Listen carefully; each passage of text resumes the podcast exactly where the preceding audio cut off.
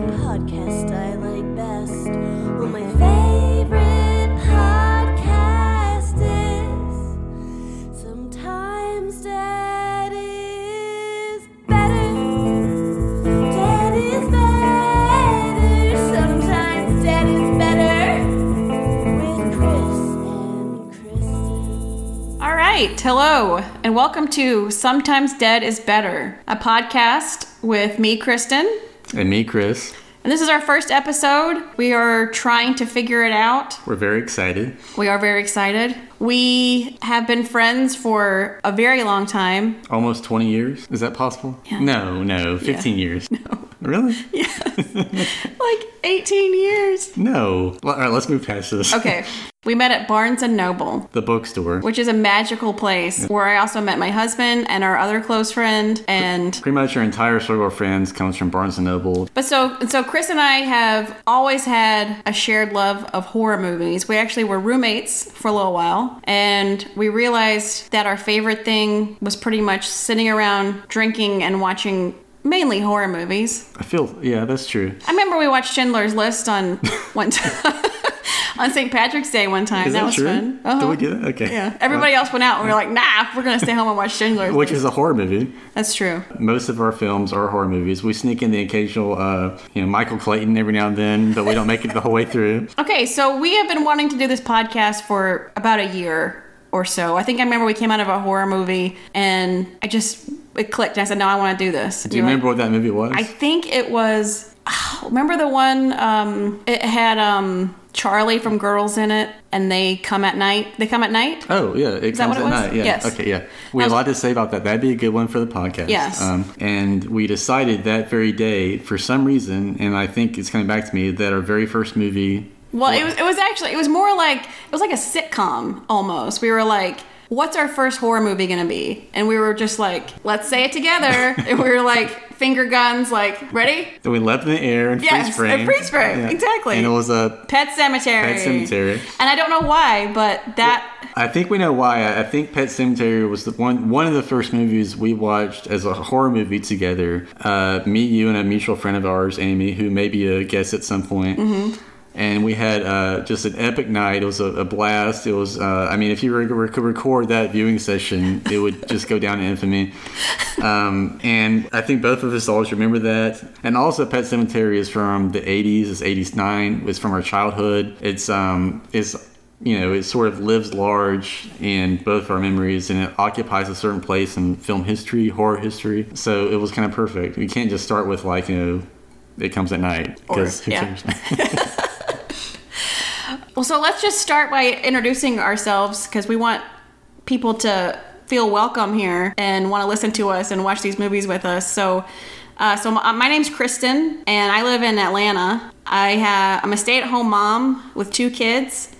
I also have an Etsy site where I make like pop culture embroideries. Would you like to give your um, Etsy sign? I guess. it's Stitchin' Kristen, C H R I S T I N. I don't suppose you have a Twitter account, do you? Oh, yeah, I got all of like 68 followers, man. At Kristen56. The More I knew, I use Instagram more, which is Stitchin' Kristen, I think. And do you sell these items? I do. and I ship them right to you. Um, This is not what this podcast is about, but if you feel so inclined, it could be what it's about. and oh, then I also am a, a stand up comic in Atlanta. a very good one. Oh, thank you. Do you have an account for that, or is it the same account? It's just the same account. Oh, interesting. I think I wrote on there like I can't have more than one account because I don't have enough followers. But since so and then so we're gonna say like what our first scary movie was or what our how we got into horror. Yeah, so I think, and again, this is Chris. I live in Birmingham. Uh, Kristen is actually visiting me in uh, Birmingham, or I guess Helena, Alabama, at my new home. But it, it should be uh, important to note that we're both in our 30s, right? Mm-hmm. I'm in my late 30s. She's in her mid 30s, um, just being generous. Um, but so we came of age during a certain time, you know, and that is the 80s, early 90s. And uh, so for me, uh, you know, horror was like a huge thing. And I was thinking about this today and how to introduce this. And, you know, in, in my mind, what is so cool about horror movies, especially being a kid in the 80s and 90s, is that it was sort of this sort of forbidden thing. Like the idea of watching a horror movie, like it's not something you just passively watch, especially back then. It's you know it's something you sort of experienced and like kind of I got through, like you overcame it, and then you went and talked to your friends about how you saw the horror movie. Yeah. Um, y- meaning that you sort of survived it. Mm-hmm. And then, of course, it was lame. It didn't matter. But most horror movies, you know, that you saw, you wouldn't really talk about how lame they were. You just saw that, hey, I saw, you know, Friday the 13th Part 8 and how awesome it was. And, like, and other people that hadn't seen that, just all they knew was a horror movie. And it's like something you did, like you went rock climbing. Right. Versus if you just saw, like, you know, Raiders of the Lost Ark. Yeah, everyone saw that. It was cool. But a horror That- movie, I thought- no, that that's probably a bad example because. scared me too. Okay, well, E.T. Okay. It, okay. It may, you My know, sister was really scared of E ET. are you going to down all my examples? Ah. Um, so when I was a kid, there was a long time where I was not allowed to watch horror movies, and I was not interested in watching horror movies. And all I heard about was how terrifying they were, and like, why would you ever want to do that? And what looms large in my mind was specifically Pet Cemetery as being the scariest movie that just ever existed. So I would go to the video store. Hmm. oh, the video store. Yes. Which Yes. uh, should we talk about video stores, kids? All right, kids, gather around. We're gonna. Kristen will explain video stores. It was like walking into Netflix. Like if you could step into your TV, is that what it was like? Yeah. And you could walk around and see it. but you're always lost. But the thing about the horror movie section is that you could see the front cover. Yeah, and you of the can read movie, about it, and you yeah. could pick it up and and I always wanted to rent Chopping Mall, which I was never allowed to rent, of course. Do you remember the cover of that? Are you saying chopping with a C? Like, Yeah. Oh no, I don't know that one. So the cover was like a brown paper bag with like blood dripping out of it and like body parts in it. Sounds amazing. and I never got to see it. We have to. Re- we'll have to watch it. Chopping Mall. I always wanted to watch. Of course. Um, what's the one with the with the monster in the toilet? what video store are you at? what is it? Oh no! What did I walk into? You know, you know what I'm talking about. The monster in the toilet. Yes, the of monster- course, yeah. no, that's not a thing. The monster coming out of the toilet. What was it? I have no. I honestly have no idea what you're talking about. I have a memory of like uh, in Alabaster where I grew up. We had a we didn't, we had a video stores and we also had drugstores. So I used to always go to the drugstore, which had a video rental spinner thing. Right. Which I Yeah, I mean, I am remember that. blowing young kids' minds right now. And on the video spinner, they always had specifically one horror movie, and it was Friday the Thirteenth Part Hmm. Five. But I was too young to know what Roman, Roman numerals were. So I remember asking an adult, I would pick up the the card and just hold up the ne- nearest adult, like a random stranger, and say, "What is this? what number is this?" And someone told me that's Friday the Thirteenth Part Five, and I said, "What does that mean?" and I looked on the back, and the back cover of Friday the Thirteenth Part Five, and I remember this is just Jason with a machete swinging to someone's neck. That's on the back cover. Yeah, it's just a machete through someone's neck, and I was terrified, and I didn't understand how that was like a film. So that's kind of like my earliest introduction to horror movies, was just Who did you grab? I, literally like a Like the pharmacist? Like you're no, grabbing it, his coat? it was a customer. It was a customer. Yeah, I remember. Yeah, uh, just I just want to know, like you know, you ask like you know parents like what what like what does that sign say? My, Oh, mine right. was what is Friday the Thirteenth? what does the pet cemetery sign say? Right, Is right, that- exactly. Yeah. Okay. Um, so for the longest time, I didn't watch horror movies because of things like that. Just being aware of them, knowing they were like scary, knowing adults didn't like them, but and knowing other kids that had seen Pet Cemetery specifically said they were so terrifying you can't even deal with it. Right. Well, Um, that's, that's how I was too. I was very scared of them. I was scared of a lot of things. I was especially scared of the scary stories to tell in the dark books. I remember that very specifically. My mom had to write scriptures out and put them on my bedroom wall because I was so scared at night. Wait, what? She would write out Bible scriptures and put them on my wall because I was scared at night all the time. What would the Bible scriptures say? I don't remember. Because Bible scriptures can be scary into, into Oh, Well, they were the good ones. They weren't like the revelations. yes, I told her I was terrified, so she wrote out revelations about how I was going to fall. seventh seal. And, Yes. okay. Well, so I had um, two really big. These aren't scary movies, but this is real fear that I felt, and one of them was going back to Indiana Jones. It was Indiana Jones and the Temple of Doom, Yes. and I could not watch the part when they pulled the guy's heart out. Oh, you couldn't watch that part as a young child? I liked the other parts. I liked whenever they like had like the the brain soup and the eyeball soup. Uh, yeah, that was absolutely, fun. yeah. What what well what was the scariest part in that? I mean, I, I'm making fun of you. The scariest part is absolutely the Oh, oh, ripping okay. the person's Okay. heart out. Yeah. Yes. And that, but that's another interesting thing is like you know I would avoid horror movies, title horror movies, but so much of what '80s movies were in general usually were just kind of horrific. Indiana Jones and Temple of Doom is much scarier than your average horror movie today. you yeah, know? well I remember like so you know you know that new movie, The House with the Clock in? yeah, That's directed by Eli Roth. Did you know that? I did. Yeah, probably you, well, you told me, but Oh, and I told you that Steven Spielberg was like telling him to I make it didn't- really I scary. didn't know that. I didn't know that. Oh, so Steven Spielberg was like apparently telling him to make it really scary because kids should be scared. They're not scared anymore. yeah, well, yeah, that's the thing. Mo- Most of the kids' movies, you know, like the- ET, like you said, is scary. I mean, most movies are scary, but there's a difference between the idea of a horror movie, but there's a certain irony to it because most movies, anyway, are kind of scary. Well, then the second one that was the worst was Pee Wee Herman's Great Adventure. Why? What's the scariest part in that movie? The Martha, what's her Large name? Marge. Large Marge. Why was that scary? It was the scariest thing in the whole world. So this is what would happen. Every time it would come on, I would find an excuse to leave the room during that part. But my brother caught on. And so one time when I left the room to go sit on the stairs until it was over, he said, "It's over." And I came back and he had paused it on the screen of just her face. We should probably explain what large marge is. Because I like I know in my subconscious just saying that that large marge was scary, but I don't remember why it was scary. Okay, so she's like telling this scary story at night. She's In a truck. in a truck. Right. She's driving Pee Wee, and she turns to him and tells him a story, and then her face like explodes. Like if you look at it now, it looks like claymation. Right, right, right. Okay, I remember. It kind of like a Beetlejuice thing. Yes. Okay. I will say now that I think about it, and this reminds me of that the first horror movie I probably ever saw was actually Michael Jackson's Thriller. Oh, that's a good. Yeah, that's that's scary. I couldn't watch that. When I well, was, yeah. When I remember, I was four years old, and I was in my. We had an apartment in Birmingham, and my sister, who was much older than me, she was a teenager at the time, um, so fifteen or sixteen. She was watching MTV like all the live long day, Mm-hmm. and Thriller would come on, and I remember at least knowing who Michael Jackson was and kind of liking that. But that video obviously scared the absolute living shit out of me.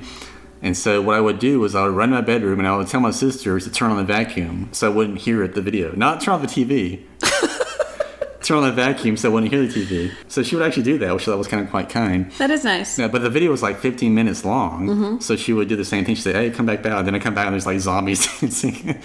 so, but that, that was probably the first horror movie I'd ever seen. Um, Yeah. But I think we should acknowledge before that the first real horror movie uh, was The Wizard of Oz Oh yeah. which I saw around the same time as Thriller. It was in my babysitter's house in that same apartment complex. Uh, I remember saying, "What the fuck is this?" and my parents whisked me out of the room. Uh, but that, that that's uh, but that's another example of you know a movie that is shown to kids that's not ostensibly a horror movie, but is in fact a horror movie. Yeah. But anyway, this podcast is about quote unquote horror movies, not you know kids movies disguised as horror movies. So that's kind of what we're going to limit ourselves to. Yeah, well, and then also I liked the the aspect of like I love horror movies, but I also love true crime. What we're gonna kind of do is instead of just like talking about a horror movie, we're gonna try and make it a little more interesting. And then so I'm gonna try to tie a true crime, and it can be like so it's not gonna be like exactly. It may be Amityville horror, and then we talk about the Amityville horror, the actual murder. But that, but maybe it's gonna be a little more like like with this this first one we decided. The one I chose is not a direct influence on the movie, but it's something that I think about that I think somehow ties into it. Because there's so many crazy things that happen in real life. Sometimes true is better. What's that, where's that from? Oh, oh, the title of our fucking podcast. huh? oh, okay. So, but, but we're just starting with talking about, you know, us, where the horror came from. So that's why we're starting by talking about movies that we watched when we were kids.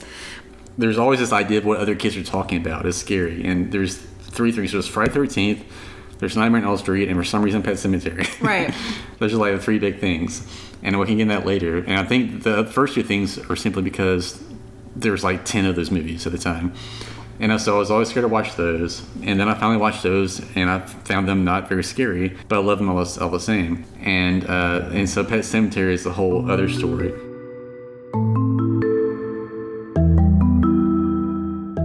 All right, welcome back. Um, we're about to get into the movie um, proper, but first of all, what are we drinking tonight? Oh, well, Chris, we are drinking a 2015 King Do you get it? I do get it. Oh, okay. Uh, Malbec, Awesome. if that's how you say it, I think so. I don't know. from Mendoza, Argentina. Awesome region. You don't know, do you? I don't know. No. we just fucking picked up a, up at Publix earlier. we did. It just fits with our theme, right? Publix.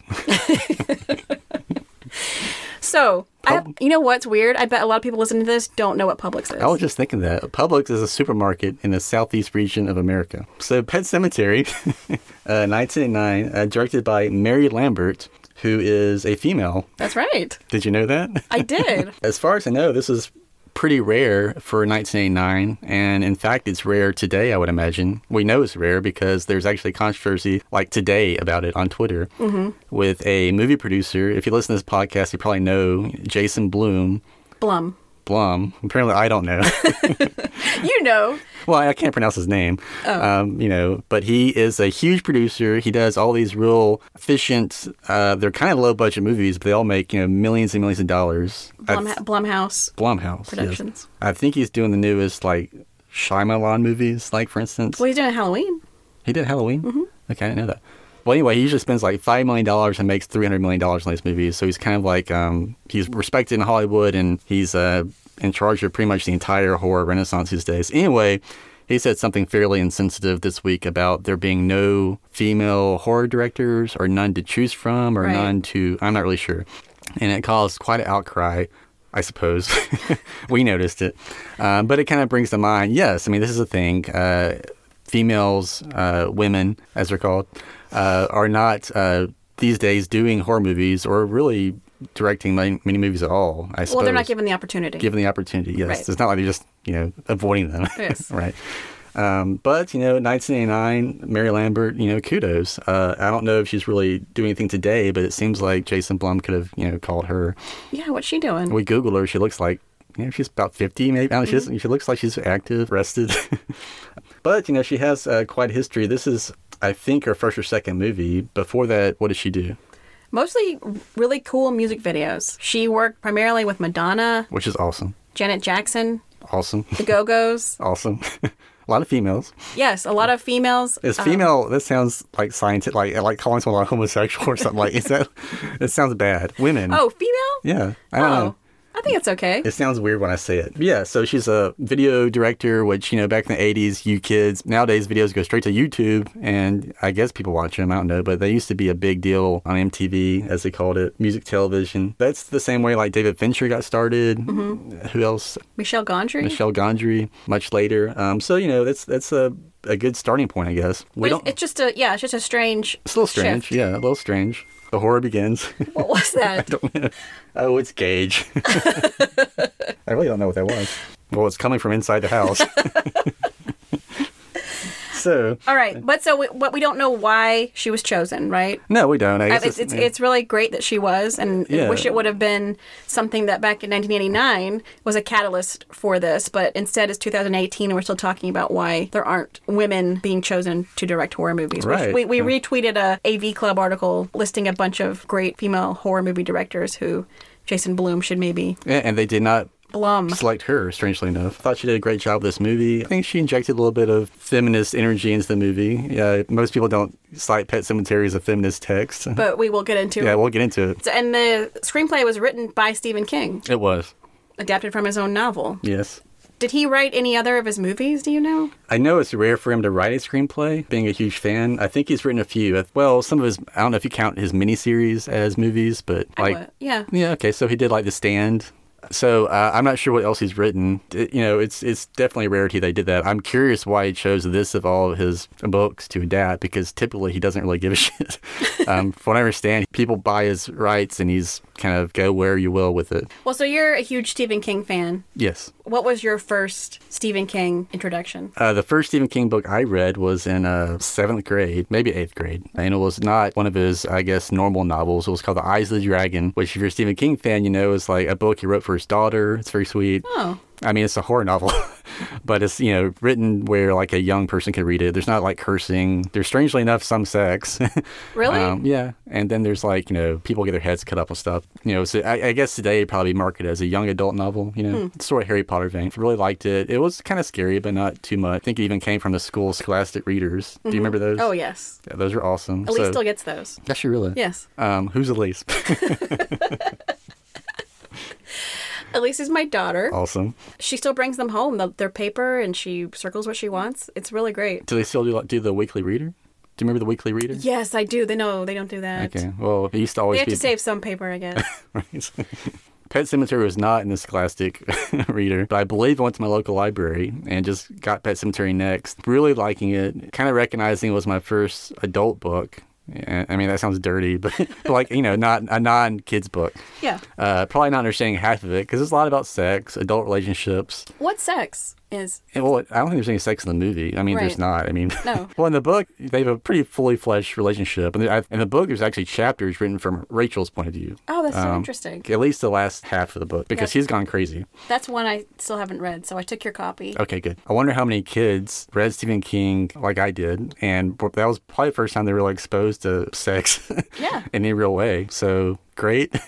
so anyway, that was all kind of wrapped up in a very adult book. But one thing I did notice about it, and, and having heard that it was the scariest movie just of all time, is that the book is fairly, you know, slow. People are not being killed. There's no one's being stabbed. Right. When I thought about horror novels, I just imagined like some sort of novelization of like Friday the 13th or something, Mm-hmm. where like every page someone's getting, you know, their throat slit or something. I guess this is what I thought horror was, slasher movies. Right. And this was not that. It's, you know, it's adult novel. There's no major violence that happens probably until, you know, the last 100 pages or so. Mm-hmm. And then it's all just, you know, craziness. But then I read his other books, which are much more fast paced. And, Mm-hmm. uh, you know, The Shining, I think, was the one I read for that. And then it was just, that's, in- that was insane. That one still scares me. That's the one, remember, in Friends, Joey has to put in the freezer Yes, because it's so yes, scary. yes. And Pet Cemetery, I will say, I read later as an adult in my twenties. It was scarier then because I understood more of it. Yeah. It's all about death, mortality, all these adult choices with dead kids. You know, So now we're going to start with the opening scene, and it is a. all-time classic. No, what's the opening scene? it's a cemetery, a pet cemetery. It's a pet cemetery. We see it right away. okay, so pet cemetery is a sign. Mm-hmm. Is that how they introduced the movie? Like instead of having a title, Did they have a title? that's No. what I'm asking. I don't remember. We don't. Well, there's no way we'll ever find out. We'll never know. okay. But anyway, we see it pet cemetery. It is the scariest goddamn cemetery ever But it's apparently made by kids. for pets. Yes. In the woods. Have you ever seen a pet cemetery? Well, we had a pet cemetery in our backyard. Where? In Mississippi, we went through a lot of animals. like, I guess, I don't know if it was just Those trucks. our yes all of our hamsters and our gerbils and our rabbits just kept getting out on the road it was a, it was just a disaster but we did have we did have a lot of those type animals maybe a cat we had a little graveyard back there for them What did it look like? little um, signs made from popsicle sticks and stuff Oh. we had to be careful that our dog didn't go and dig them up that Right. would have been traumatic Did you ever bury anybody there? i'm gonna knock over all these beer bottles of course i never buried anybody there well, I've never seen a pet cemetery. I've seen a single pet grave, and it was my friend where he buried his cat. But it was in the woods, and it was super creepy. I didn't know pet cemeteries were a thing. I still kind of doubt your story. but i mean a communal pet cemetery no That's crazy. It's clearly crazy. Ours was just pets that we ran through. I mean, how they even get started? Come on over. You know, Like, we just like get to your neighbors. Like, we got one cat back here. Do you have any dead animals? Did it bring out your dead? Yeah, it doesn't seem uh, like a thing, but sure. Oh, and you know, honestly, I, I- I guess we could talk about this a little bit. I read the introduction to Pet Cemetery, where Stephen King talks about the inspirations behind the book. It's crazy. There is so much more truth to the book, or at least, you know, obviously the non supernatural parts, than you would think. Stephen King, when he was in his early, I don't know, 30s, was teaching at the University of Maine. This is he he had written Carrie, but that was about it. And so he's doing some sort of guest teachership thing. a writer in residence is what it's called. Okay. So they rented a house, he and his wife and his three young kids, who just imagine they look like the kids in Pet Cemetery. And they rented houses on a busy highway, and across the highway was not a house, but it was a gas station. In that gas station lived an old, kindly man who would make comments like, you know, don't let your pets run to the road. That'll they'll eat you up. There's a goddamn pet cemetery behind his house. way. Yes, a real one. So as they sit here and talk about it not being a thing, apparently they had one behind his house. They explored it. It looked kind of like the one. Well, it probably not, but it had the same cute slogans and Oh. writings on the crosses and whatnot. The Smoky, he was an obedient cat. That was his cat. He had a young girl. Her cat got run over by a truck. They went and buried it there. She had this whole um, hysterical fit about God can't have my cat. I want my cat, which is in the movie and the book. And then there was one scene. At one point, he, his young boy was running out. They were flying a fucking. They were flying a kite. Are you serious? Yes, they're having a picnic, and the kid kind of ran towards the road, and there's a truck coming, and but Stephen King like tackled him. He didn't get anywhere near the road, but it was enough for the, the wheels to start turning. Sure. So he But started. that's what I would think. Hmm, what if my kid did get hit? Right, and I buried him in a pet Yes. cemetery. So he started writing Pet Cemetery based on all that, and he actually wrote it in the gas station across the street because he didn't have like an office in the house. So I'm just imagining like in 1982 or whatever, customers shopping for their sprites and cokes, and Stephen King's like typing away in the back. And you know they're like, "What's that guy doing?" And like, "Oh, he's writing Pet Cemetery. Leave him alone." And Don't mind him. right, And so then we get to the next big scene, which is the Creeds pulling up to their new farmhouse. Lewis is the new small town doctor at the college, at the college. Yes. Rachel, who is the wife, has not seen this house. Yeah, he's taken her to the house uh, sight unseen. You know, a very ominous moment early on is when she gets out of the car and the music absolutely swells. It's the biggest musical cue in the whole movie, and it seems to be all predicated on whether she's going to like the house or Right. not. But she does. She loves it. Uh, the music swells again. She smiles real big. Mm-hmm. yeah, so I mean, everything's good. Yeah, and you know, and it's odd that the director made that choice to make that the most suspenseful scene in the movie. Well, so then we see little Ellie Creed, Ellie, yes, and she runs to the tire swing, and we first see the path. yes, the path. And little Ellie yells something about Mommy, daddy, what's that? Yeah, When she whatever. falls out like goddamn tire. Right. Then also we see little Gage, who Gage, is yeah. their baby. They're getting him out. Gage, we should say, is um, the cutest baby that's ever oh my existed. gosh. Yeah. So cute. They probably should have picked a really ugly, unlikable baby, given what happens. Yeah. But no, they he right in the juggler. Yes. Not that ugly babies shouldn't be loved They, as I mean, much. not as much. Let's you know. okay. they immediately notice these huge trucks going down the road, right? Well, yeah. I mean, they're uh, whizzing by. And they leave little Gage, Yeah, he's just kind of sitting there. Well, I guess they let him out and let him wander around a little bit. Uh, and he keeps going right towards the road. He gets too close, but then he's whisked up by who? Judd Crandall, am I saying that right? I think so. Yeah, Herman Monster himself, played by Fred Gwynn, picks him up, uh, says some unintelligible garbage, you know, in his main accent. The family is very relieved, and so they bond. And I guess that's kind of you know, why they click. You know, it doesn't the relationship doesn't really make sense other than he's their neighbor. Yeah, It does But seem to move very quickly. It's pretty forced. I believe in the book, it makes a lot more sense. There's a lot more drama. Someone asks again, where's that path go? Yeah, no, yeah. Rachel says, "Hey, stranger, do you know where that path goes?" And then he, there's a very ominous, He's a little coy. I'll tell you later. Yeah, I think the audience, uh, having seen the title of the movie, can probably guess what's down there. Right. We, we saw the opening credits. Right, right. Yeah, we already saw that. Do we see the path leading to it though? I don't think so. Uh, So yeah, it could be it it could be anywhere. I think could be a mystery. Yeah, it could be a jungle gym. that's an odd question too. Like, where's that path go? yeah, not. I mean, I would assume that's just a path you go walk on in the woods. yeah. but I yeah, mean, that's, that's that's a just good, me. yeah, that's a good point. I don't know. Where does that path go? I mean, you have like a walking path around your Yeah, your new house. I just walk around my neighbors. Where does that path go? they don't tell me though. well, Oh. so they say then, they'll it cuts, tell me later. so then it cuts to that night. Or they're all getting tucked in. We see Church the cat, Yes, church is short for uh, Winston Churchill. and um, she he excuse me. It's very rude of me. they cut from a scene of the cat fucking tucked in with a little girl. Cats don't do that. They don't get tucked in. They Mine sleep- doesn't. Yeah. They sleep on your head. They sleep on your feet. They scratch at your door to get in and out. But anyway, we that we clo- we still go from that scene to Rachel closing the door to the next scene is Lewis outside in the dark looking down on the path again, and then all of a sudden Church jumps out of the tree. yeah, I think it's it's uh, what they call a goof. Or is there always already something wrong with that cat? Maybe It could be. It could be. he does that a lot. yeah, he You notice that he likes to jump out. Yeah, they like the old cat jumping out from things trope Yeah. in this movie. Could it be the window is open too? Well, and then so Lewis sees Judd Crandall across the Yeah. way, and he goes over. Would you? I would never would go meet a new neighbor like that. Uh, Yeah, that, that gave me some anxiety. I just moved into a, a new home. Uh, I've met zero of my neighbors. Yes. Well, no, I met one. She moved in the other day. She's uh, a retiree I love her already. We're gonna be best friends. But Right. generally, no. That I, my, you know, I'm sweating right now just thinking about it. Yes, me too. Like, Yeah, and I this is a flaw in my character. I'm not saying like no, yes. Mm-hmm. Okay, Yes. kind of bad. Neither one of us would do that. He did save the kid's life, so I guess Yeah, it kind of yeah. makes sense. Yeah. He offered uh, Mr. Monster, I'm just going to call him Mr. Monster because I Yes. can't remember his name, offers him a beer, instantly sort of emasculates him by uh, suggesting he may want a glass. Right. Um, Lewis correctly guesses that he's not supposed to have a glass ever. And uh, I believe uh, Mr. Monster, you know, does his main thing and says something like, you know, good boy or something. Uh, Yeah, it was very odd. It's like, you well, know, no homo. I, glass is nice, right? Gla- yeah, I mean glasses. I mean, I guess they were drinking like Bud Light or something, so it really doesn't matter. I mean, it does make the beer taste better. Fuck you, Mr. Monster. Right.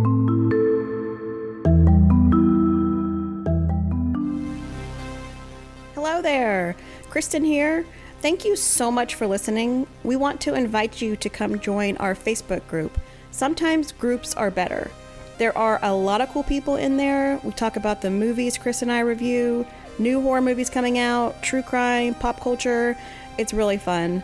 We would also be so grateful if you would go on iTunes and subscribe and rate and review, or subscribe on whatever podcasting app you use.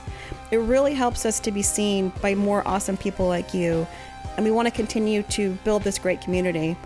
Also, follow us on Instagram at Sometimes Dead Podcasts. We'll post pictures of the drinks we're drinking or pictures of the true crimes we're doing. While you're there, follow Gabby Watts, who does our amazing theme song. Follow her band at Gabby Rotts, G A B B I E R O T T S. And remember, sometimes dead is better.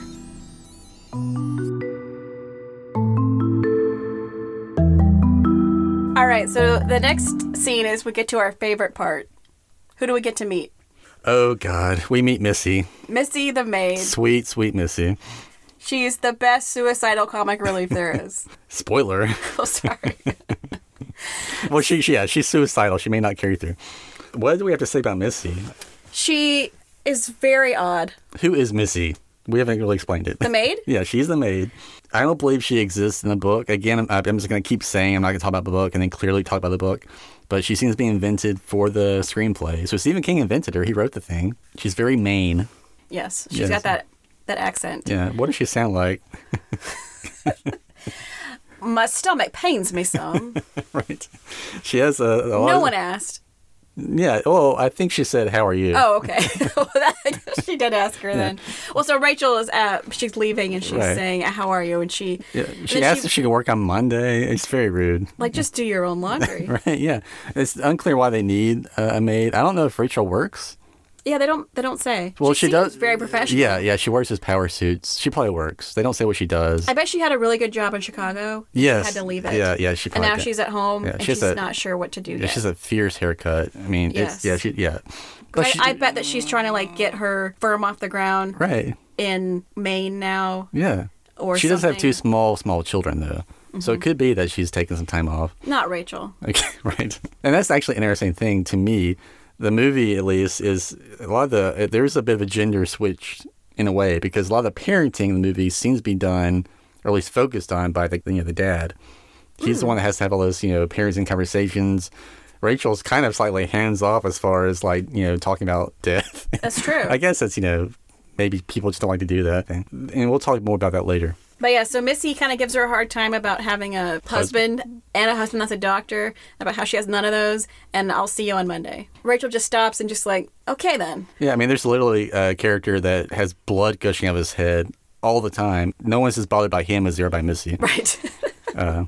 We love Missy though, and I think we clapped every time she appeared on screen. Yeah. she is just a joy. well, next part is we get to the actual pet cemetery. Judd takes them down that path. You know, as a treat. That's what's back there, that pet cemetery. Lewis hasn't seen it yet. He doesn't know how goddamn creepy it is. He probably he may think it's like your pet cemetery, you know, the fake one. Right.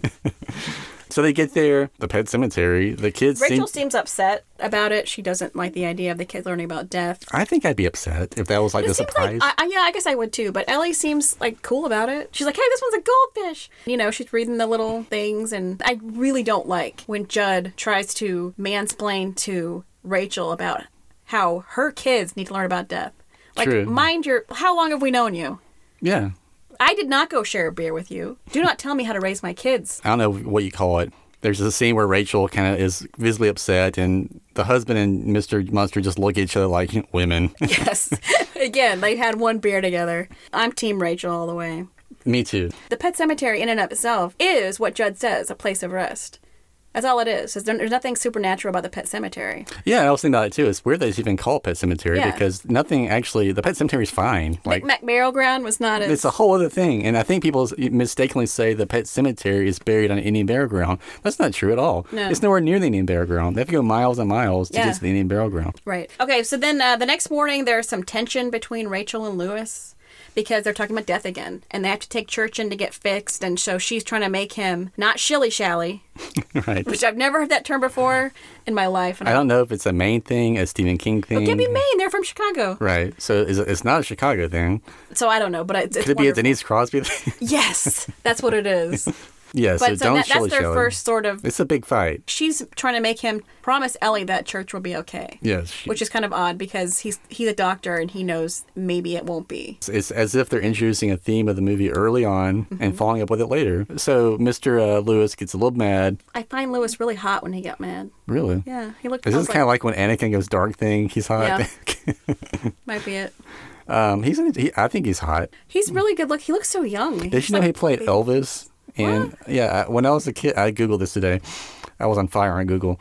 Um, but when I was a kid, there's a miniseries called Elvis and Me. It was the first time I knew or heard of Elvis Presley, and that was him. That he was he played Elvis. It was, it's Wow. about him marrying you know fourteen year Does he old. sing like his own songs? I don't you know? remember. I, don't, I barely remember it existing.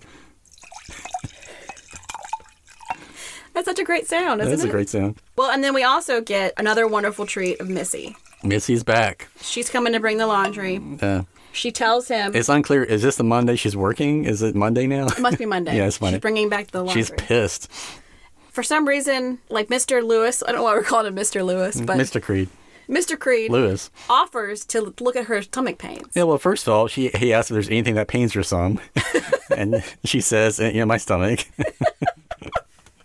and uh, you know, he's a doctor, and he asks, you know, to check her out, and he, she's like, absolutely not. So that's a little strange. I think we kind of learn later why, uh, you know, she does have cancer.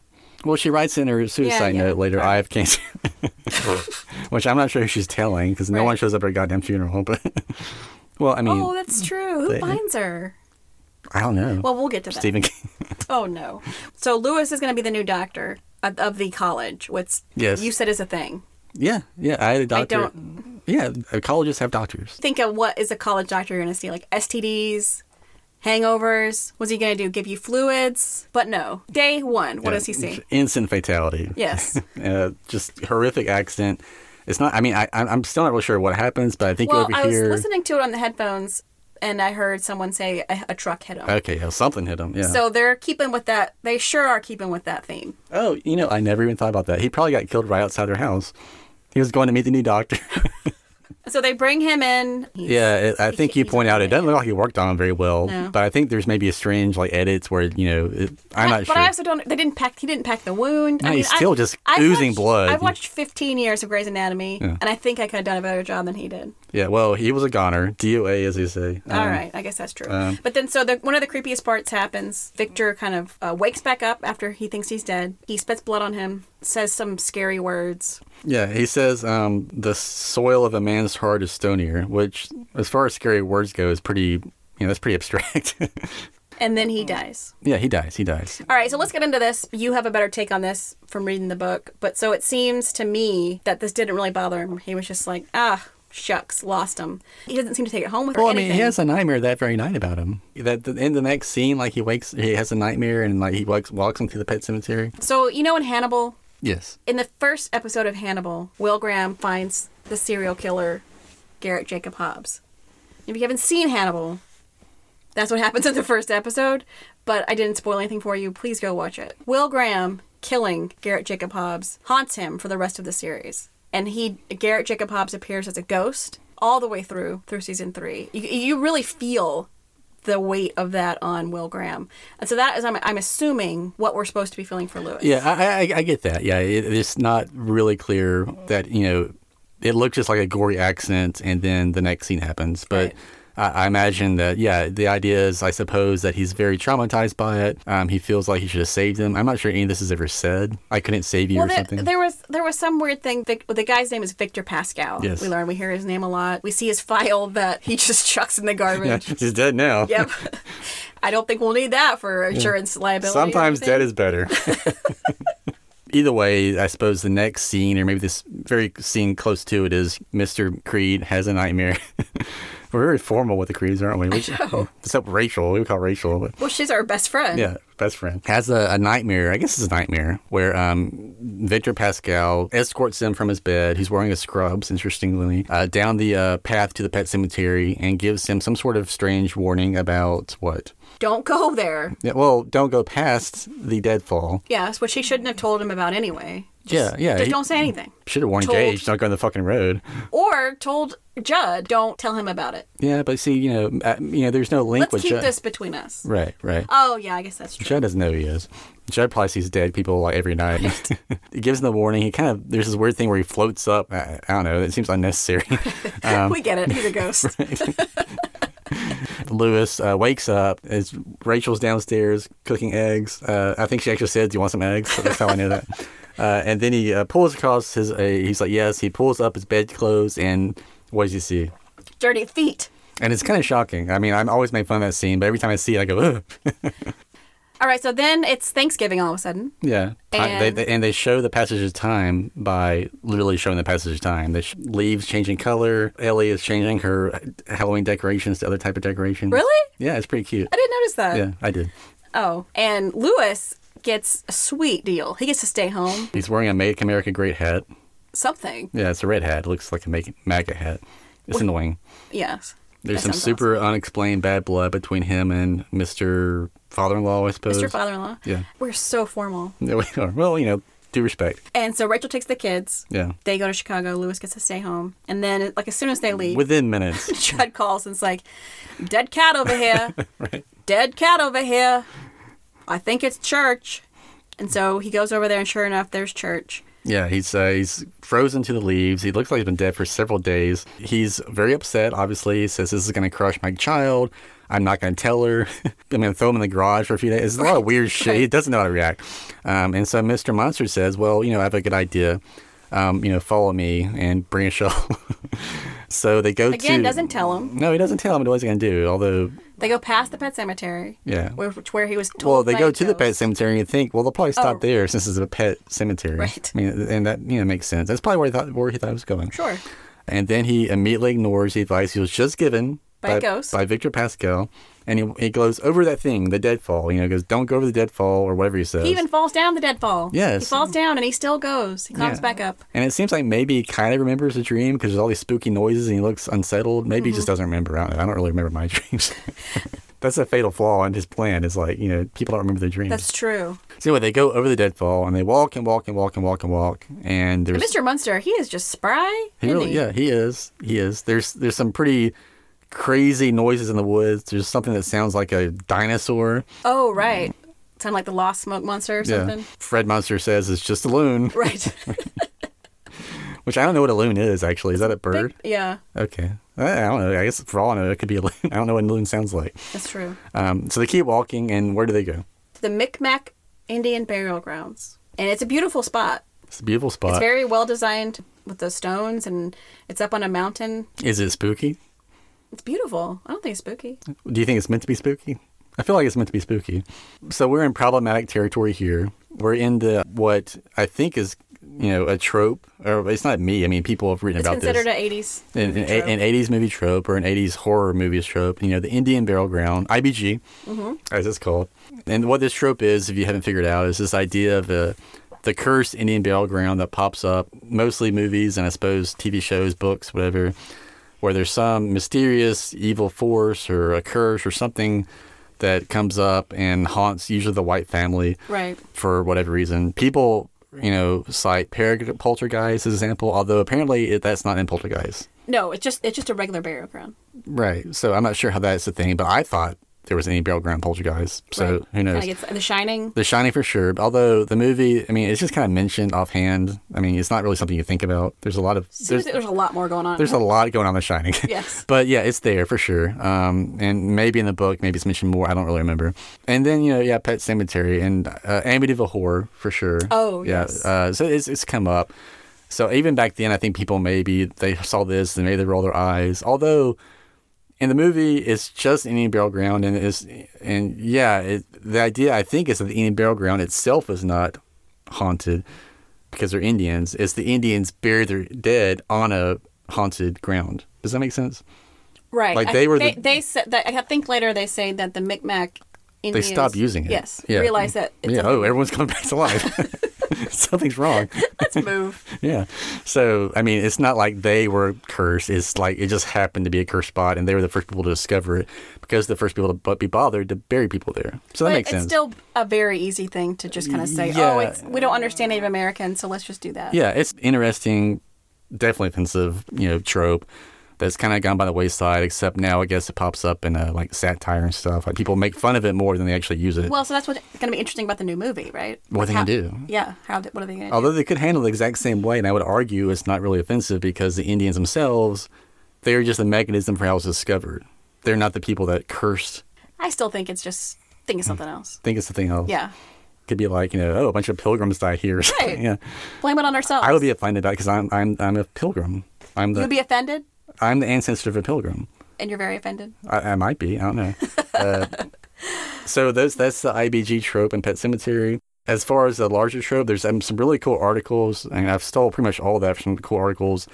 I think there's one that's actually called "Why Were Indian Burial Grounds Such a Big Thing in the '80s?" Just Google it. That's this isn't my thinking, in other words. But so what happens? They they get to the Indian burial ground, the IBG. He starts. He, uh, you know, Mr. Monster hands him a shovel and says, "You, you have to bury your own."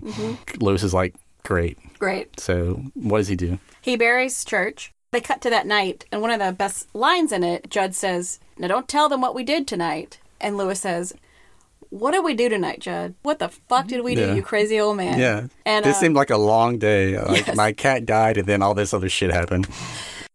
and then so the next day, Church does his favorite thing. He jumps Jump- out. Yeah. His name's Dale, right? The actor? Dale. Dale Midkiff. Yeah. Yes. He does a great, just like, whoa, and falls down. And he's like, Church, you son of a gun. Raises his fist like the honeymooners. Yeah. He doesn't seem as surprised as I guess he kind of seems to write off a little bit. Like, oh, he wasn't really dead. Oh, I buried him alive. Right. There's and that he, And he suggestion. clawed himself out. Yeah, Yeah. so- I could definitely see that. Yeah. I mean, what what else do you do? I mean, We finally learned some more information about the Micmac burial ground when Judd and Lewis sit down again and have a beer. Judd tells him the story of his own dog, right? yeah, which looks like it takes place in the fake 1920s or something. I mean, it's, it's you know, there's some, it's kind of a sepia tone thing. Yeah.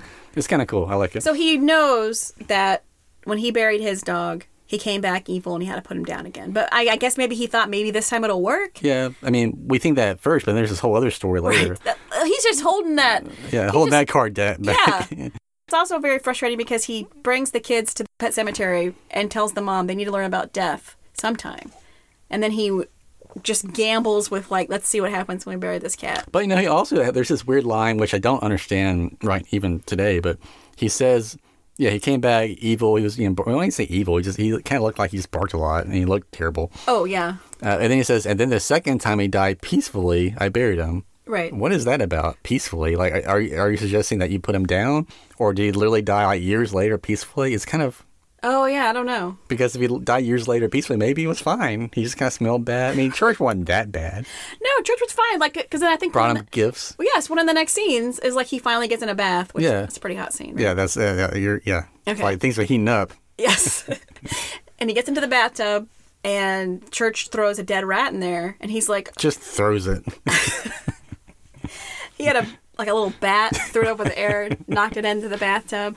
But that's what cats do. I, Yeah. I had a cat named Sunflower, was the best huntress ever. Huntress. Yes, she would bring us birds, mice, squirrels, and she'd bring them to us because she loved us. I imagine her like in a like a, a cow and like a bow and arrow behind her back. Yes. Lorena McKinnon playing like, Celtic music. So that's kind of odd. So all he does is kind of hiss a little bit. He's fine. He just smells bad. I don't know. I guess he does scratch him like all the goddamn time. I mean, that- in the face too. A lot of cats do that. It's pretty Cassie severe. does that. Yeah, she does, she doesn't go for my face. She knows better than that. So I hate to say this, Chris, but what do you think would happen if you married Cassie in the Ma- Ma- Mario game? Two things. She would come back super sweet. Yeah. Because it's, I mean, I think maybe the opposite of how you are. I don't know. I mean, if I had to guess what the operating theory behind the pet cemetery is, or the Micmac burial ground, or the forced pine Micmac burial ground, because you know IBG, Mm-hmm. uh, it's that you come back just somehow soulless and empty, Mm. and operating on some sort of just basic instinct, usually you know wanting to kill, I guess. Is Church actually dead? Is he like a zombie cat? We then Ellie comes back and says that So I had this dream. Yes. Oh, yes. That's another thing that happens. Ellie starts having these dreams that are very vivid, and it's like very specific. Like, Yeah. I would be a lot more freaked out. Yeah, than she's Lewis basically was. reading the pet cemetery screenplay Lewis as is you're just filming like, it. oh, silly little Ellie. Yeah. I would be like, hmm, you're gonna stay with your grandparents. Yeah. Yeah, and I guess there's also this idea that maybe that Victor Pascal, that rascal, is showing her the visions because later she sees him. Yeah, that's right. So he's just trying all kinds of different things to get people to, I don't know, not do what they ultimately end up doing. He's just trying to help. Yeah, I'm not sure what he thinks Ellie's going to do. I mean, she's five. but anyway, How old do you think she is? I mean, no, that's, I mean, eight. So then we cut to poor Missy. Oh, The God. last last scene with poor Missy. she at least explains more than anything about- anybody else in the movie what her motivations are and what she's Right. doing. She writes, I have cancer. I hate this. Right. Yeah. I'm I'm out. Pains me some. And so that that's a pretty um, scary scene too. I mean, should we see her like get up on there, put the rope around, drop? That always freaks me out. Yeah, it's very Maine, very very Stephen King. And I like then- I like the way she just sort of no nonsense goes about it though. I think that's what is what's the scary thing about it. Yeah, there's very little drama to it. It just seems like, oh, this is how my day ends. yeah. um, like yeah, that is a lot in a lot of movies. They do waver back and forth. I'm thinking about like John Locke on Lost. yeah, he had he had a lot of pomp and It was circumstance. what, what I thought was ironic was that poor Mr. Creed goes to all this trouble to bury Church to keep Ellie from not having learned about death. And then she still has to go to a fucking funeral like the next day because the maid killed yeah, herself. fucking Missy. Yeah. But it does actually cause Ellie to start asking questions. About Right, that. yeah, yeah, And It yeah. does cause a big conversation between her and Lewis. Like you said, she's the one, he's the one who seems to be trying to enlighten her on this sort of thing. And Yeah, whether and you there's know, an afterlife. not to be mean, but they did they have to even tell her that their maid died. Like much. Do they need to go to their funeral? Yeah. Would you go to Yeah. a maid's? I've never, I've never had a maid, but if I had a maid for like, if she just stopped showing up, I would just say, oh, she quit. right? I guess it's a small town. You know, she probably hung herself in their basement for all I know. Oh my gosh. no. Well, and then no one seems to go out of their way to bury poor Missy up there. No. I mean, wouldn't that be great? Like, how would Yes! she come back? Oh my gosh. She'd have like an iron stomach. Her stomach it would be great. She'd be great shape. Do you need me for Monday?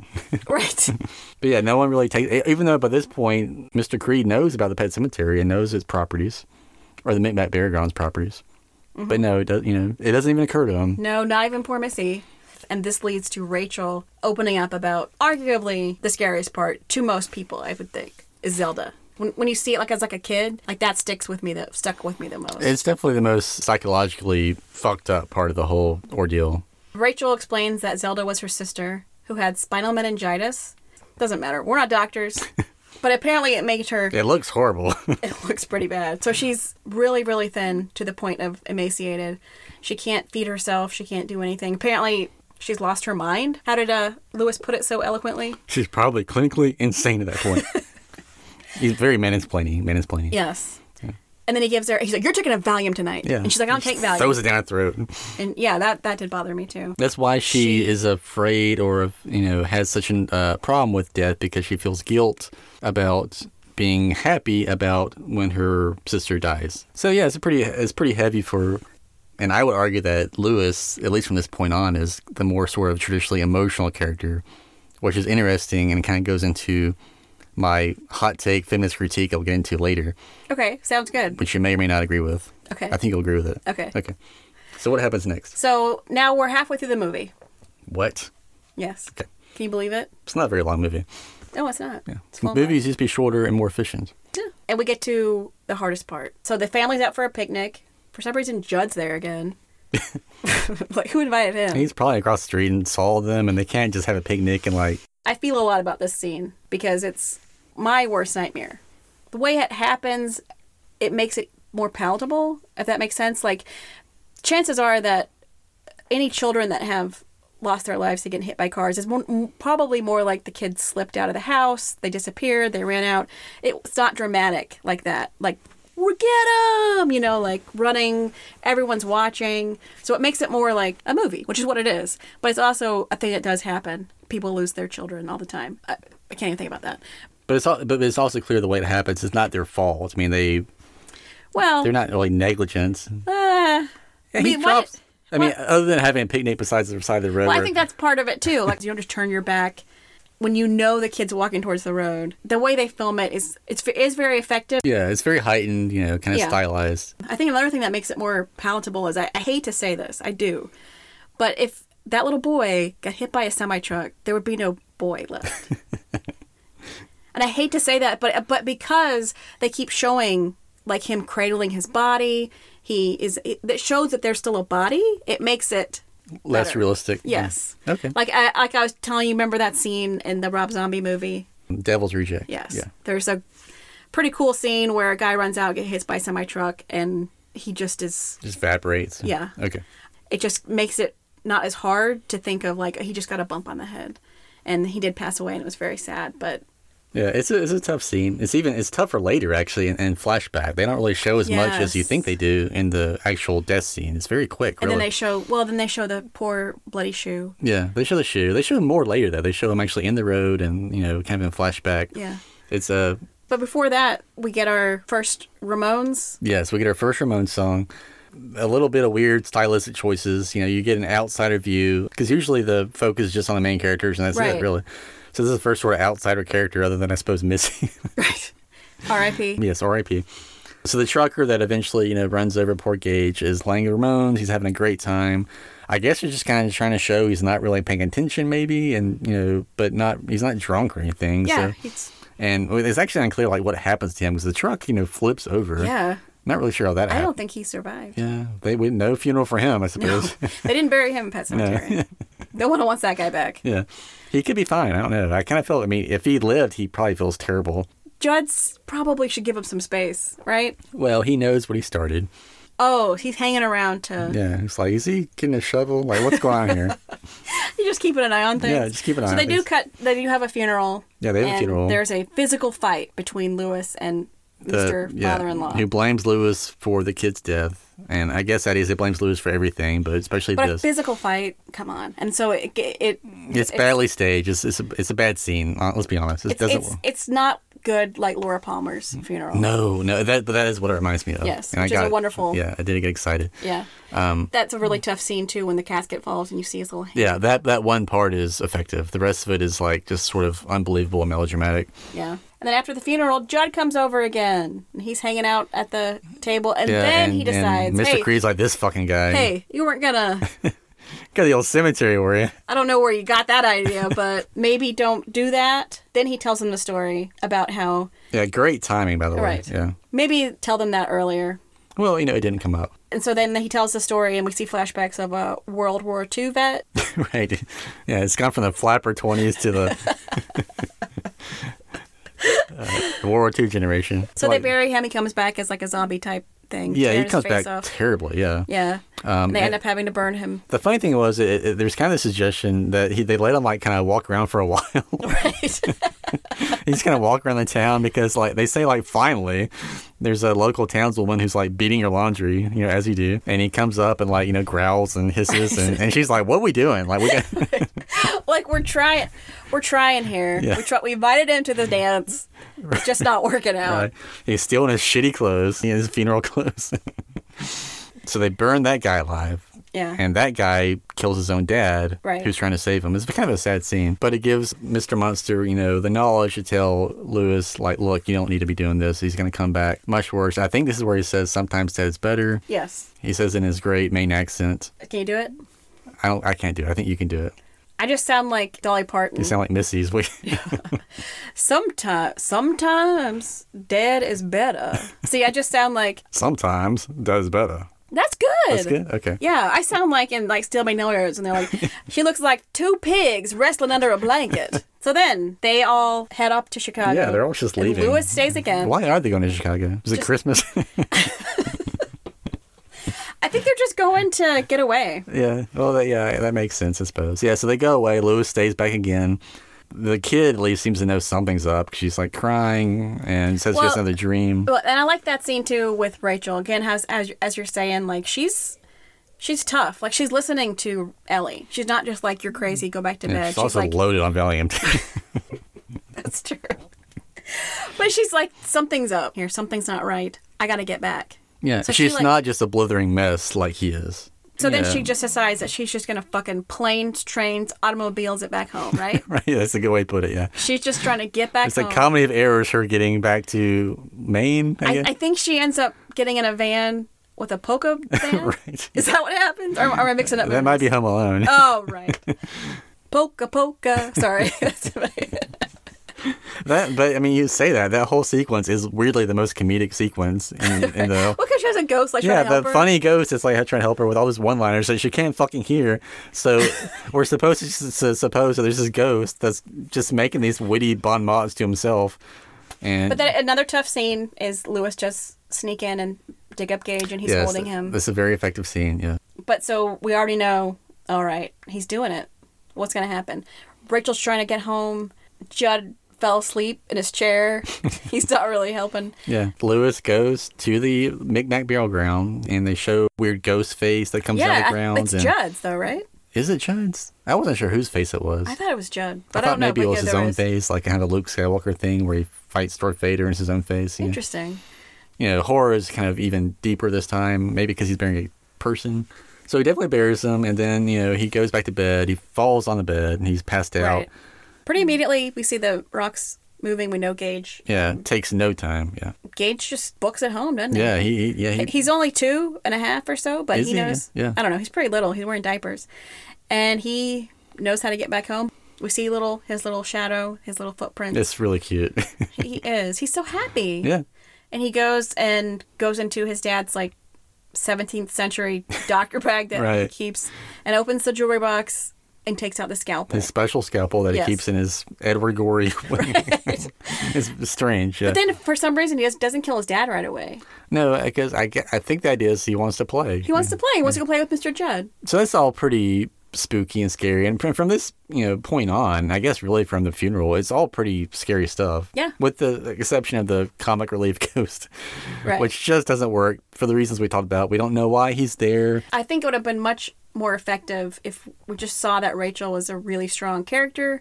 She was just trying to get home. She didn't need help. Yeah. You know, she knew what she was doing. She's trying to get home. She knew something wasn't Yeah, right. just kind of, I think my husband's gone crazy. I need to deal with this, that type Right. of thing. I guess there's no way she really knows that, but for him telling her that, I don't know. But yeah, either way, it doesn't really work. It's kind of fun, but it's like the rest of the material is so dark and heavy that it's it kind of maybe it's, maybe that's the point. Maybe it's supposed to lighten the mood a little bit with a dead kid coming back from the you know grave and all Yeah, that. maybe they need something. So again, as we said, he goes over to play with Judd. Yeah, he and that, goes that- play- that's pretty creepy. We Yeah, hear this him is- giggling and Yeah, and I think this is one of the scariest scenes in the movie. Yes. if not the Well, it's, eighties. It's a great kill. Yeah, it's a good kill. Yeah, Yes. it's like uh, you know points. So what happens? You know, Judd awakes from his beer coma. uh, he hears Gage laughing. It's a pretty creepy laugh. He goes inside. I think he pulls out like a switchblade. Yes, he does. Well, there, there- we see a ball bouncing because Yeah. Gage just wants to play, which again makes me happy that at least he came back happy. He's yeah, having a great time. He's having a blast.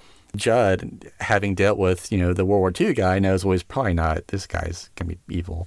So he pulls out a switchblade. Right, he's ready. thing. He's on ball. He's Yeah. like, okay, there's a, you know, he- he's pretty quickly identi- identifies two things. There's a goddamn kid zombie in my house. Right. He's not gonna want. He's gonna kill me, and I need to deal with it. There's no like mystery about it. He's in his bedroom, sneaking around, and you know what happens.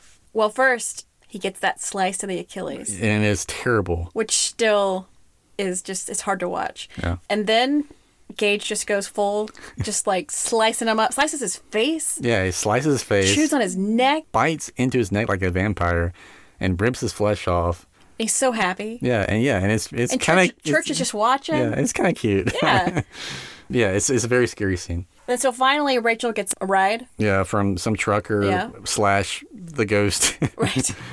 but she, yes, so she hears Zelda calling her, oh, that's right. which yeah. I guess we're assuming is the evil spirits, whether it's Gage or just whatever evil spirits came back. Yeah, I can't think it's just Gage somehow, but And so she goes into the house and she follows the voices, and we see the attic stairs coming down. Yeah, there's this really uh, weird shot. Uh, and also, so I guess we kind of forgot this, but before she left, she had a dream when she was still at her parents' house. And I guess it was foreshadowing what happens. And she has a dream that she's, I guess, a kid again. And, and Zelda is basically, she goes to Zelda's room. There's also a shot there of the ladder, the attic stairs coming down. And Zelda's like, I'm going to get you. You let me die, Right. blah, blah, blah. And then she runs with the camera and scares Kristen. Yes. Um, and so this mirrors that dream scene very closely to the point where you're thinking, well, was the dream scenes at this house? Are we now like in her old house? It's very confusing. right. Uh, but there's also this weird shot for no apparent reason because no one's in the fucking attic. That you know, Zelda or Gage is in the room. Right. But I see the attic stairs coming down in front of her as she, uh, and the camera kind of pans across it. And I guess maybe you're thinking something's coming down, gonna jump out from the attic. You're not really sure. But so she opens the door, and what does she see? Zelda. Zelda. She's curled up in the corner. It's very disturbing. She's Mm-hmm. giggling and happy and like running at the running up at, to Rachel and it's just it's very scary. Did you know she's played by a man? Yeah, it's weird. I wonder why. I think they just couldn't find a woman creepy enough.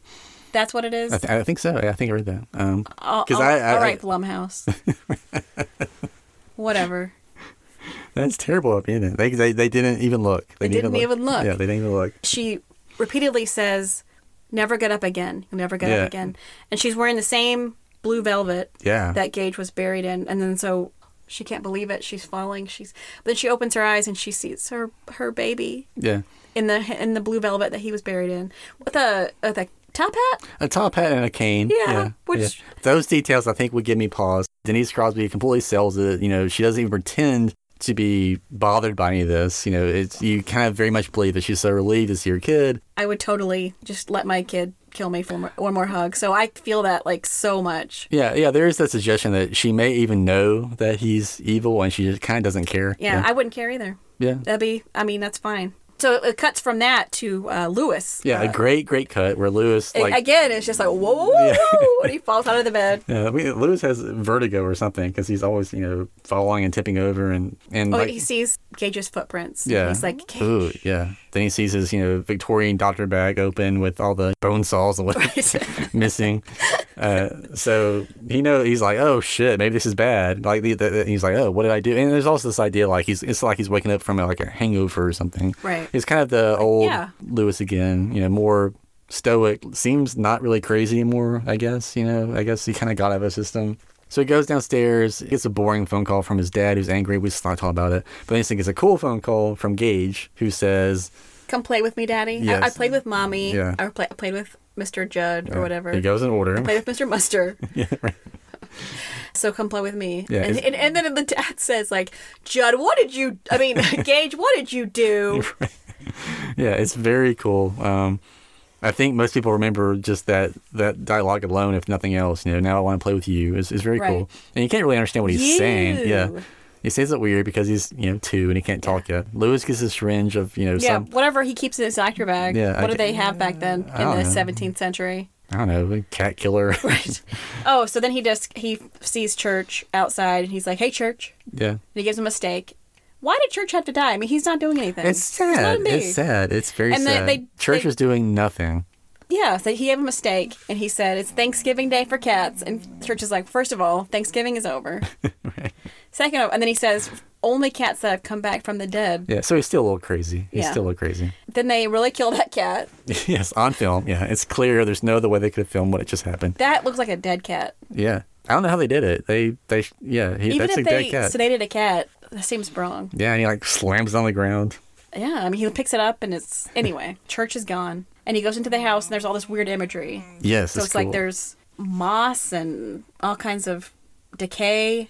It kind of snaps out of it when he picks up Rachel's shoe. Yeah, he touches Rachel's shoe and everything goes back to normal. So you kind of get the idea that the whatever the evil is, that's animated Gage is like in full effect and like doing all kinds of cool stuff. Yeah. So he goes up the stairs. Uh, he sees um, the stairs to this attic, but this time they're cut. So now we're going to talk about my kind of favorite pet theory, which you know maybe or may not be true, but I'm just going to assume it's true. it's my Mad Woman in the Attic theory. So this movie we acknowledged earlier is directed by a female director, and we acknowledge how unique that was, especially for 1989, if not today. I'm assuming because she hung out with Madonna and Janet Jackson, and she was an intelligent human being, that she injected her own sort of feelings and oh, feminist might be the wrong word, but just you know humanistic ideas. What about what it's like to be a woman, Mm-hmm. and maybe you know a woman without agency. So there's this idea, and especially it's in horror fiction or at least gothic fiction, uh, especially like from like 1900 and stuff about this mad woman in the attic. This Right. this woman that's been sort of uh, neutered and kind of cauterized and kind of shut aside because she's crazy, and she's sort of unfiltered id, and sort of usually the sort of this bad side of like maybe a, a, another character in the, in the piece. Well, yeah, Um, that's exactly what you're describing is what I had thought of earlier is the short story, which I think is from like 1892. I need to look up the person's name, but it's called The Yellow Wallpaper. And it is a really scary version of that. It's about a woman whose husband is a doctor and he thinks that she's hysterical. And so he locks her up in the upstairs room and slowly locks her in, like bars, locks the door, and she slowly goes crazy. And it's really, really scary. She starts seeing things in the wallpaper. She starts seeing herself outside of herself. It's really good. You should look it up. It's called The Yellow Wallpaper. Francis Conroy referenced it in Ooh. American Horror Story Murder House. Yeah, I think that I think that definitely plays into it, and uh, I think I think the phrase actually comes from well, there's a 1970 something uh, book called The Mad Woman in the Attic, and I think their their primary example is uh, Jane Eyre, where there's a character who's literally a mad woman in the attic. There's a theory that she's actually like a manifestation of Jane Eyre's like doppelganger, or she's just a character that's a mad woman in the attic. It's unclear. um, but so here, I'm not saying that like you know Pet Cemetery is about uh, that. I'm saying that uh, in my mind, this director or mother, other forces are just sort of tipping their hat to that idea. You have a, a female character that's just been dis- dispatched by kind of her Mad Woman in the Attic character, Right. Zelda, who's named, I think, after Zelda Fitzgerald, who's a character who's literally, if not, she's not kept in a literal attic, but she might as well be. They always show an attic near or near around her. Right. I don't know why. I, I- honestly, I don't know why they just didn't film her in an attic. It'd be much Yeah, I more, know. That was ne- a- much easier for my theory.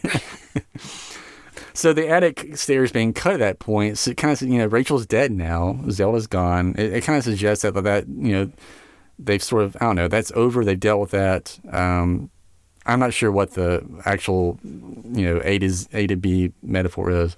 I can't help but think that's not some sort of just crazy coincidence. Well, I- I think maybe I'm reaching too far, but I was thinking when he reaches down and picks up that shoe, it's like a Cinderella moment. yeah, Cinderella was also locked in the attic. Does that have anything yeah, to do with? absolutely. You're just making me feel good. No, yeah, and I guess you t- look at that and you look at some of the weird offhand comments of the movie. The way Judd, for instance, treats you know uh, Denise Crosby, Rachel, you know, like women, eh? You know, like Mm-hmm. Right. there's that weird. And this is uh, there's a woman that directed this film. She made these these characters look at each other that way. Right. I guess it could have been the script. I kind of doubt it. Right. Seems like a weird offhand moment. Uh, and then there's also this idea that you know Rachel is sort of the dominant force in the second half of the movie Yeah. in terms of the one that's thinking the most clearly. She is. She's trying to get home. She knows what she's doing. She Um, yeah. has a purpose. the man is a sort of off kilter emotional wreck Mm-hmm. um, who's you know and I'm not saying that's something that's usually what a female does is bury up her dead son and, but no um, but you know the, But yes, we but get it for a movie. that's my mad woman in the attic theory Well, and so then we get to the the final confrontation. yes So we walk in. We see these broken metaphorical stairs. yeah, it makes no sense why they'd be broken Rachel falls from the attic, yeah hanging on a noose, same as Missy.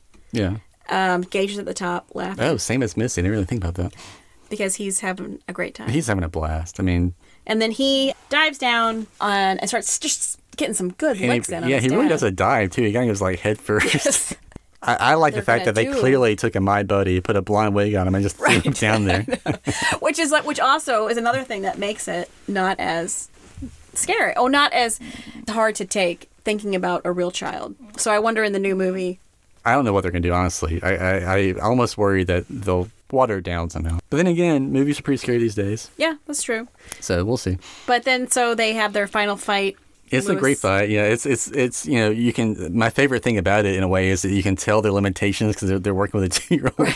so it's shot way around that fact, Right. and like there's weird you know abstract gestures like knives swiping this way, pieces of Lewis's shirt being ripped, like blood splattering. well even when they finally he finally injects gage obviously this scene is filmed backwards. Yeah, yeah, and- but it makes it even creepier. It Somehow. is very creepy. Yeah. I like um, You were talking about the scene where he walks kind of back and Yes, falls, back falls. against the wall. Yeah, which does and make it hits his creepier. hits his head. He, he right. knocks himself, but clearly he really stood up, walked towards the camera. right. Um, that's what they do in Hollywood. Right. But then so finally we think, okay, everything Everything's fine. everything is back to normal. He can go back to Ellie. He can be there for his daughter. But yeah, no. and they never show Ellie again. Nope. Actually, yeah, she's anyway. But yeah, so I guess we should talk about what happens next. well, so then he decides to take Rachel and bury her. And Pascal tries one last time. Like he Yeah. hasn't done a fucking thing this whole time, but he's gonna try and stop stop them one more time. He's probably really frustrated by this point. He's just like, you know what? I'm done. But so he goes and buries Rachel, which again bothers me because again, Jesus, this is the third time I've referenced Lost. Is it? Yes. We But haven't so- referenced it yet. I'm about to though. but so uh so Jin and Sun finally have a baby, right? They finally have a baby. A son is with the baby for a long time, but then she comes back to try to bring Jin home. You know, they had that scene where Jin gets stuck and she could leave, but she stays with Jin and dies with him. because she comes back. Yes, but there's no way that either Brian and I would ever die with the other one when we had a chance to get back to our children. Oh, I see. So, but in this case, I mean, Lewis, it's just he's he's fucked. I mean, he's gonna get blamed for these murders, right? Yeah, but I think he also does a pretty good job of just being so completely bonkers crazy at this point. Maybe So you're over- right. Yeah. Maybe in the book it's more clear that he has Yeah. completely lost it. Uh, Well, in his mind, he, bond. in his mind, he might think, you know, I'm bringing my wife back. We're going to be together with Ellie. You know, he and again, Makes sense. in the book, and, and for the fifth fucking time, you know, I'm not going to talk about the book, but I do know that the book, the one of the scariest things about it, and again, this is something that's scarier as you get older because when you're a kid, you don't really register it, is how much sense and how much you agree with what Lewis does because you're so in his head. The Oh, way the way Stephen right. King writes is like, okay, yeah, I, I get that. You know, like you're just kind of with that character, and you kind of go with him every step of the way. And uh, yeah, you know, intellectually these are bad choices, but it makes sense why he you know Yes. does what he does. But so then he goes and buries Rachel, and he goes back to wait. This time, the Rachel, you know, she gets lightning when She when does. She, yeah when she wakes That's up. right. So because fierce, I guess. Yeah. and he's that's right. Yeah. And he starts playing solitaire. He does not get very far. He gets about three cards in, and she comes back. I noticed also this time that he set an alarm, so like he knew. Like she walks in, and uh, an alarm goes off. yeah, I never noticed that. That's interesting. So I I didn't know that there was a time yeah. because it seems like he would have been ready for Gage. yeah, I guess he's you know he's got it figured out now. Yeah, He's, he's got this. It's running like clockwork now. but then she walks in, and with my she's crazy wife coming back. she's that, that's pretty good special effects. That's pretty creepy. Yeah, she looks Guy. great. She looks cool. And it's not just blood; it's like liquid. Yeah, running yeah. down She her looks face. much scarier than. Uh, I mean, Victor Pascal looks cool, but he doesn't look really scary. She looks scary and cool to Well, me. also Pascal keeps saying dumb shit. Yeah, yeah, yeah. She just says like you know, uh, like darling or you know, Yeah. something like that, which I think is maybe what she says. Like it's like the last word in the book. Spoiler. and so she, they hug. They Did you I just know- spoil a 1983 book? yes, I How did. dare you? So they make out. It is super disgusting. It's ki- Tongue. yeah, it's kind of hot. um, I mean, he's got his vest on. I don't know. Just, uh, I think we should admit we just kind of like Del Midkiff. Yes. So she kind of raises this knife, and it's kind of like a cool slow motion, like sort of. She doesn't really get like halfway to his neck, and then it goes to the cool Ramon song. he starts screaming. Yeah, Yeah. And that's the part that ruins it. I mean, it doesn't ruin it, but it's like, I what I think happened was she directed it to where it's just the machete coming to her his neck, Mm-hmm. and then some producer goes, "Well, you know, we need a scream." It's not really clear what's happening. Right. So that's that's the end of it. Um, And so my question was, so what happens to Rachel? She's still alive. She's still a zombie. yeah, I Does suppose. she go on like a murder spree, or maybe she just walks out to the road, and gets hit by a truck? Well, I think I mean I, I guess what's creepy is she probably calls because they can use the phone. They know how to do that. So she That's probably, she true. probably calls Ellie and she you know tells her to come home. I want to play with you. Ellie's super excited. Ellie gets on a ticket. oh, You don't think so? oh my gosh, that's that that's is why it's so scary. It's sad. scary. Well, no, I I don't. That's not the written. I don't I know. know. it's much darker in my ending, I guess. Well, then so what happens to Ellie? Ellie's fine. Ellie's fine. Yeah. oh, okay. I mean, it's not a happy ending. I guess. I guess the happy ending is that Ellie's just not there at all. Like one kid gets to survive. Yeah, I'm sure she'll be fine. Yeah.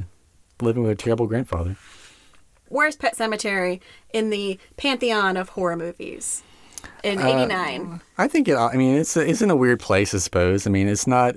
I mean, I think even for that year, that decade, it's not a usual horror movie. I mean, I was looking up the top horror movies from that year, and they're all sequels to you know Friday Thirteenth Part Eight, which I think I talked about earlier. Yeah.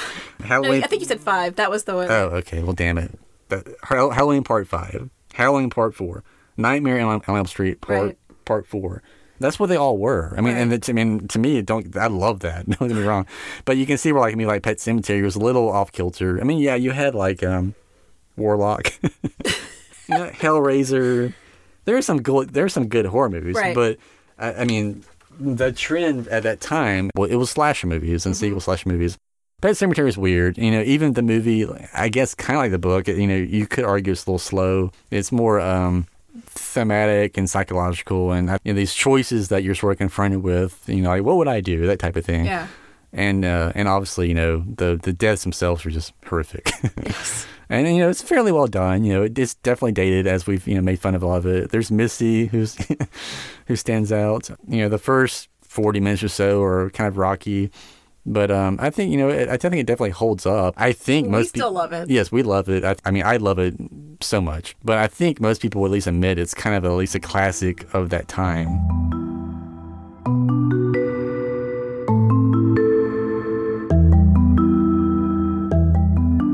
Hello there.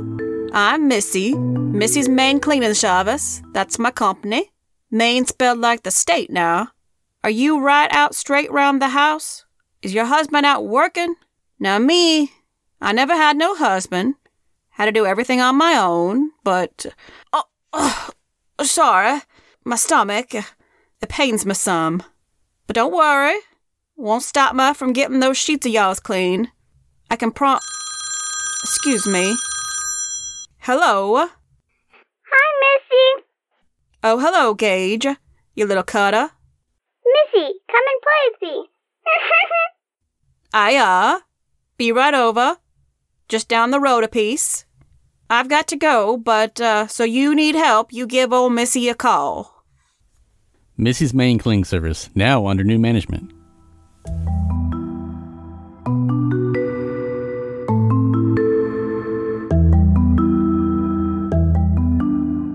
So now it's time for our true crime portion of the podcast.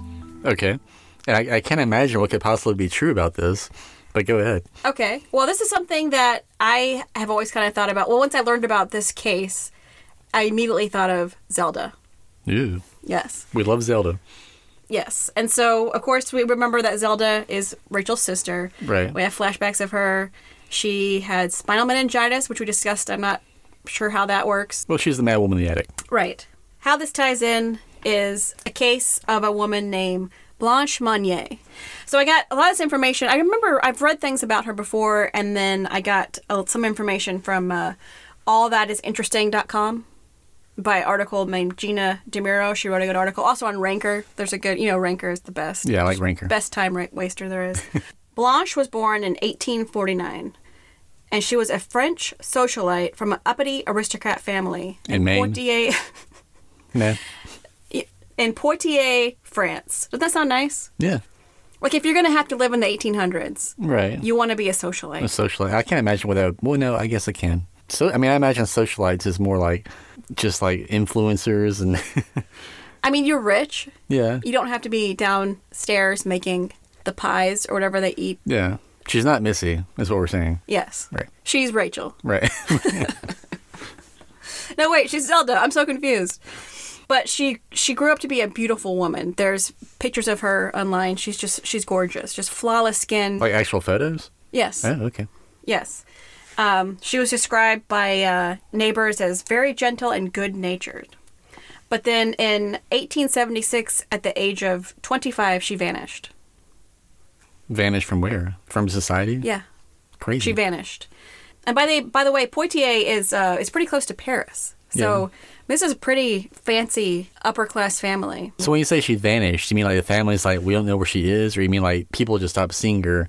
her mother and her brother were the ones that she was living with and they just they kind of told neighbors they told some neighbors that she just moved away Oh, okay. So they weren't like they weren't very clear they they they mourned her what? yeah but they didn't say she died so it's just it was very unclear but you know they just kind of kept to themselves Yeah. didn't press the issue And then her mother and her brother just went on with their lives.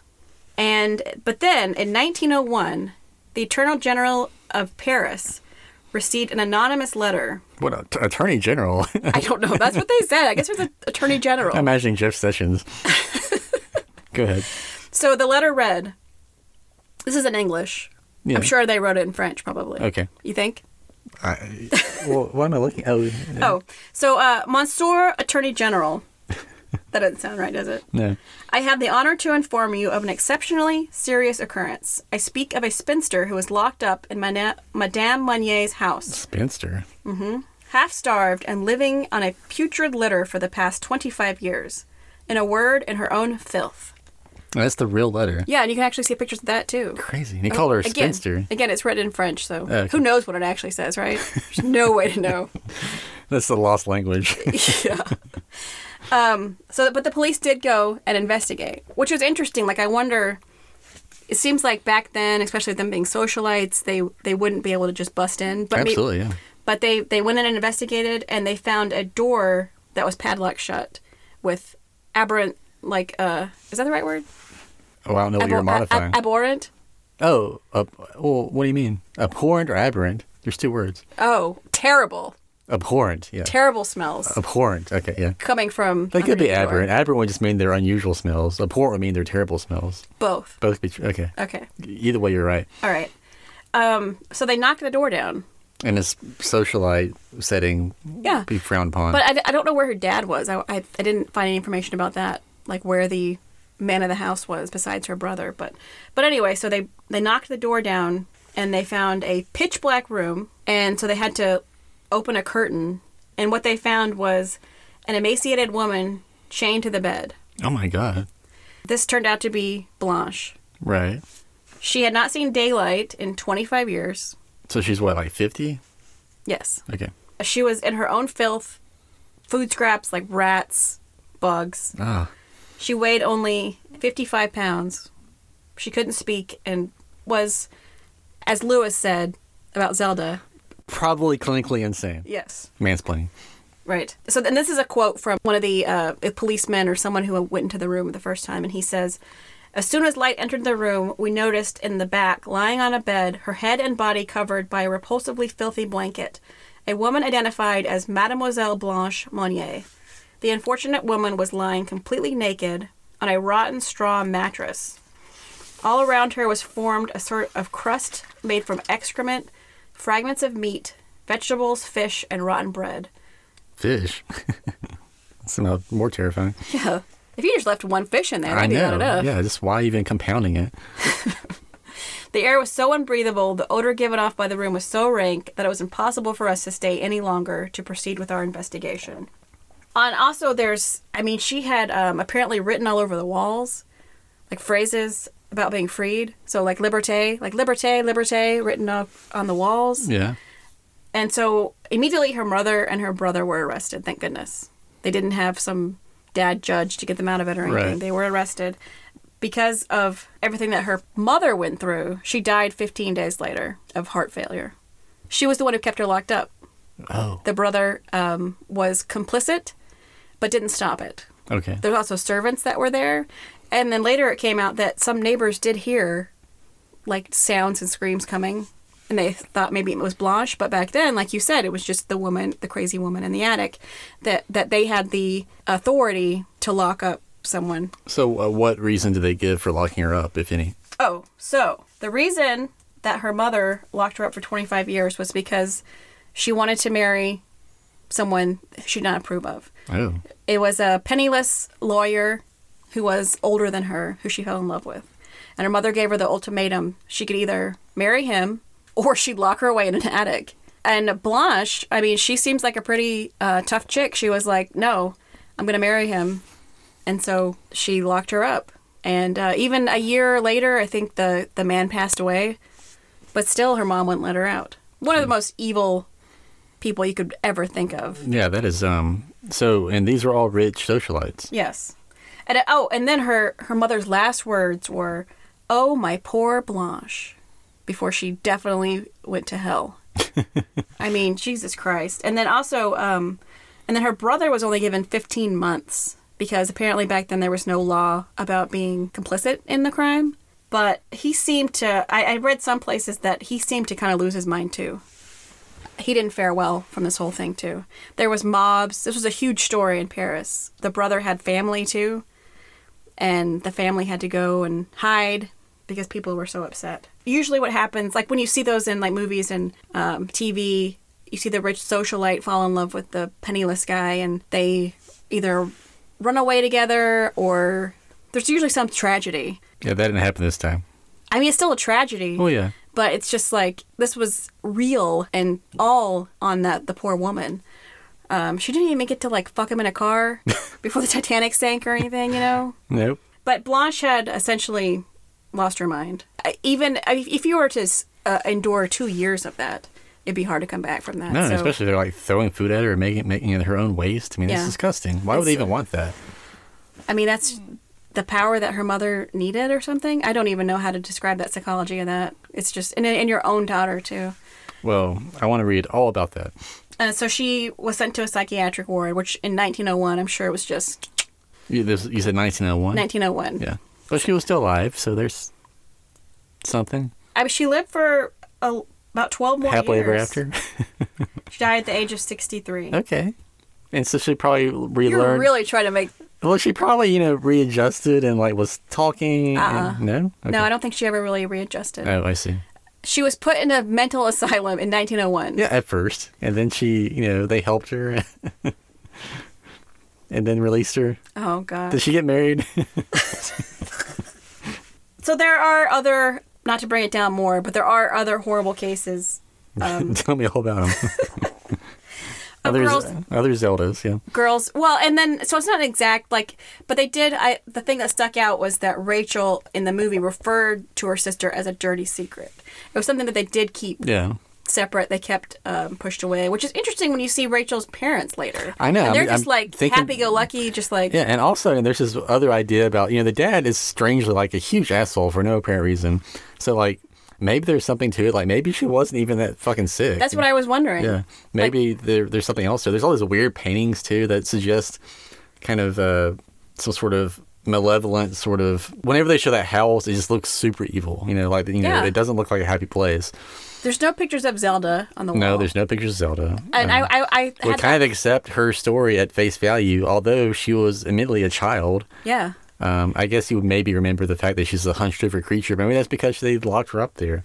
Maybe she was trying to get married to like a hot 16 year old kid or something. I was thinking that too, and she's a lot older, it seems. Yeah. than- So what happened? Justice for Zelda.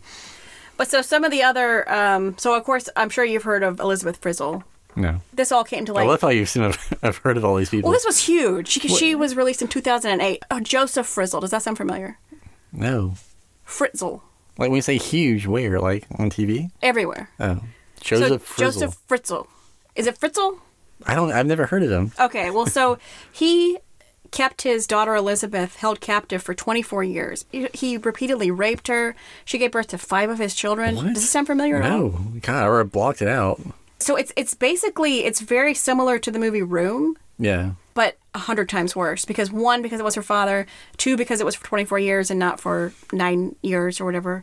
But it's very similar in that if you haven't seen Room, I don't know if you want to stop this. I love, I love room. I do too, but just in case you don't want to know what happened. I mean, you know they get out. You, you see that in the trailer, right?